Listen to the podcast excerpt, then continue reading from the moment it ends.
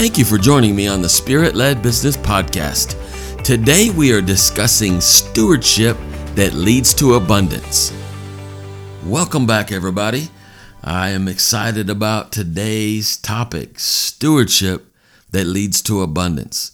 Although we will continue our series, Walking in Wisdom, I wanted to insert this teaching here today because I believe it will bring great clarity into your life concerning your finances. It'll bring great clarity on what does Jesus think or what does he expect from us in the financial area or also in the area of anything he puts in our hands, whatever he has given us uh, uh, to steward over we will get clear we will get a clear understanding today of what he expects and how he feels. Ephesians chapter 5 verse 17 in the amplified says therefore do not be vague and thoughtless and foolish but understanding and firmly grasping what the will of the lord is. This scripture that i'm going to share with you today will allow you to firmly grasp what the will of the Lord is. So let's jump right into it. Matthew chapter 25, verse 14 through 30 in the New Living Translation. Again, the kingdom of heaven can be illustrated by the story of a man going on a long trip. He called together his servants and entrusted his money to them while he was gone. He gave five bags of silver to one, two bags of silver to another, and one bag of silver to the last, dividing it in proportion to their abilities. He then left on his trip. The servant who received the five bags of silver began to invest the money and earned five more. The servant with two bags of silver also went to work and earned two more. But the servant who received the one bag of silver dug a hole in the ground and hid the master's money. And I want you to note there that he dug a hole in the ground. Digging a hole takes effort, it takes work, but he was not working smart. This was not work that was going to be pleasing to the master. And this is Jesus who is telling this story here. Continuing on. After a long time, their master returned from his trip and called them to give an account of how they had used his money. The servant to whom he had entrusted the five bags of silver came forward with five more and said, Master, you gave me five bags of silver to invest, and I have earned five more. The master was full of praise. Well done, my good and faithful servant. You have been faithful in handling this small amount so now I will give you many more responsibilities. Let's celebrate together. Do you see the master's response here? When his money that he entrusted to his servant was multiplied, he was full of praise. He told that servant, Let's celebrate together. You know, when you make wise investments with your money, when you multiply the things that God has put in your hand, oh, it brings you great pleasure and joy and you get excited. But it, it not only excites you, it excites the master. He wants to celebrate with you. He rejoices over that. The servant who had received the two bags of silver came forward and said, Master, you gave me two bags of silver to invest and I have earned two more. The master said, Well done, my good and faithful servant. You have been faithful in handling this small amount, so now I will give you more responsibilities. Let's celebrate together. Both servants who doubled what was put into their hands, the master said, It's time to celebrate. The world might tell you, be humble. It, you know, when your money increases, when things, uh, your, your money's doubling, things are increasing, maybe the world tells you, ah, just be humble. Ah, watch how you're acting. But that's not at all how God sees it. The master sees it this way Hey, this is party time. You increase what I gave you. This is good news. Then the servant with the one bag of silver came and said, Master, I knew you were a harsh man harvesting crops you didn't plant, gathering crops you didn't cultivate. I was afraid I would lose your money, so I hid it in the earth. Look, here is your money back. You see the difference between this servant and the other two? The other the other two started out by saying, Master, you gave me five bags of silver. Master, you gave me two bags of silver. They started out repeating uh, uh, uh, what the master had given them, right? But this last servant started out saying, Master, I knew. I knew you were harsh. I knew what kind of person you were. He had a, a wicked perspective of who his master really was. And also it says that he was afraid. So he operated out of fear. And I tell you what, in in in life, if you operate out of fear, you'll never invest your money. You'll never take chances. You know, in the area of investing, it's good to educate yourself because when you educate yourself, in an area, it, it limits, it decreases the risk, right? So you have limited risk. There's always risk in investing, of course, but there's limited risk. And then also, if you noticed as well that these went and they invested their money, and it said the master went on a long trip. He was gone for a long period of time. It took time for these investments to grow. So they had to make a wise investment and then they had to be patient while their investment was growing. But let's see what the master said to this third servant. But the master replied, You wicked and lazy servant.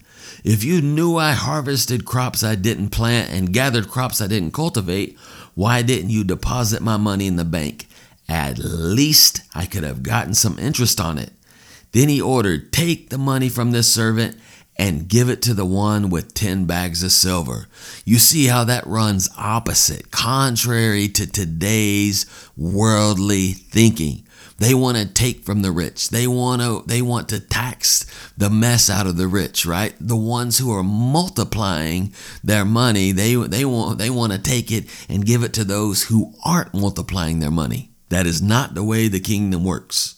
The master goes on to say, To those who use well what they are given, even more will be given, and they will have an abundance. But from those who do nothing, even what little they have will be taken away. Now throw this useless servant into outer darkness, where there will be weeping and gnashing of teeth. Do you see the severity? I was almost shocked by the by the severity of this about by Uh, how serious the master took how his servants handled the money he had entrusted to them. Sometimes we think that, you know, what I do with my money is my business, right? If I want to do this, you know, I, am the only one suffering the loss. If I don't multiply my money, if I don't use my money well, if I waste my money, I'm the one who suffers. But no, you aren't the one who suffers. There's one who has entrusted the gifts and talents and money that has been put into your life, and he is expecting a return on that money. That's why it's so foolish when you hear people say, Oh, I give to the Lord, but I don't expect nothing in return. No, you don't expect nothing in return because you do not believe your Bible. If you believed your Bible and you believe what God said, you would certainly hold God or take God at His word and expect a return on your money. Because when God puts money in your hands, He expects a return on it. And guess what? When He does give you something, no matter how small it is, when you use it well, you are qualifying yourself for more. You are qualifying yourself for abundance. Whatever you have in your hand today can get you to wherever you are believing God to go. Just use it well. Be a good steward of what He has given you.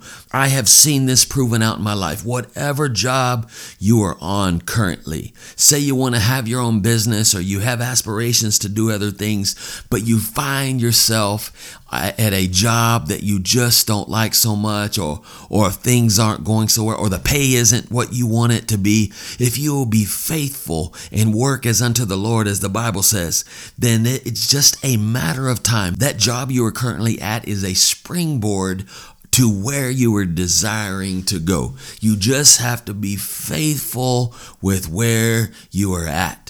You don't have to be foolish and sit around forever working at a job that's taking you nowhere. What you do is you can work and be listening to the Holy Spirit because He may tell you, hey, go put in your two week notice I have something greater for you. I have a new opportunity for you. So you have to walk in the Spirit. You have to stay in the Word. You have to be listening to heaven. But being a good steward of where you're at right now, being a good steward of what you have in your hands right now is the conduit, right? I don't know if that's the right right term, but it's what will get you to where you are believing to go. And I jotted down a few notes about the scripture that I will share. In this parable, we see each of these three servants were given a different amount. How did the master decide who got what amount? Verse 15 in the Passion Translation says it this way Before he left on his journey, he entrusted a bag of 5,000 gold coins to one of his servants, to another a bag of 2,000 gold coins, and to the third a bag of 1,000 gold coins, each according to his ability to manage.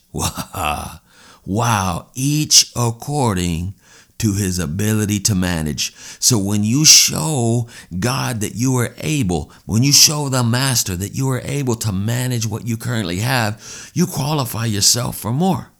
The master must have been observing how these three servants were handling their own finances and current responsibilities in order to know who had what level of ability. He must have saw something in their daily behavior because it turns out he was right in his assessment. Notice the servant who was given only one bag of silver had a very poor view of his master. He operated out of a place of fear. He was scared to take any risk, and his words were negative at best.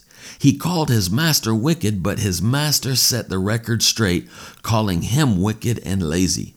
Verse 29 in the Passion Translation says, For the one who has will be given more until he overflows with abundance. And the one with hardly anything, even what little he has, will be taken from him. Did you see that? For the one who has will be given more until he overflows with abundance. Right here is the way. This is the road to abundance. This is the road to overflowing with more than enough. We can set ourselves up for financial abundance by continually developing ourselves through the Word as well as developing ourselves in the area of financial management. By staying in the Word of God, we will have a proper view of who God really is, unlike the wicked servant. As we grow in our understanding of how finances work and how they are multiplied here on the earth, we will be better stewards of what God puts in our hands and qualify ourselves for more until we are overflowing with abundance. It's also interesting that the master called the wicked servant lazy. Could it be he was too lazy to educate himself on how to invest or where to invest the money he was given? It is clear the other two servants knew what to do with the money they were given. It may sound a bit cliche when we hear invest in yourself, but by reading books and attending classes or seminars in the area of finance or personal development, we really are setting ourselves up to handle more. When we invest in ourselves, we will be able to make withdrawals on that investment. The two wise servants wasted no time doubling their money. They had obviously learned how to do so beforehand. So I hope in that portion of scripture today, you got clarity on how the master feels about your money, how he feels about you increasing and you growing in the area of finances. God is looking for kingdom minded men and women who will be good stewards of what He has put in their hands so He can increase them and cause them to be extremely wealthy, where they can have great influence on the earth. There are some things, and if you read the Bible, you will see it. There are some things that it takes a wealthy person to accomplish. Some things in this, in our day, in our time need to be accomplished by someone with great influence. Will you raise your hand today and say, Here am I, here am I, Lord, send me, use me in that area, I'll be the one. I trust you enjoyed this teaching today, and my prayer is that it brings much fruit in your life. Let me also encourage you to subscribe to the Spirit Led Business Podcast on iTunes, Spotify, or your favorite podcast platform. If you will also leave a review, it will help others find these timely teachings. And lastly, be sure to visit spiritledbusiness.net. Thanks again and have a blessed day.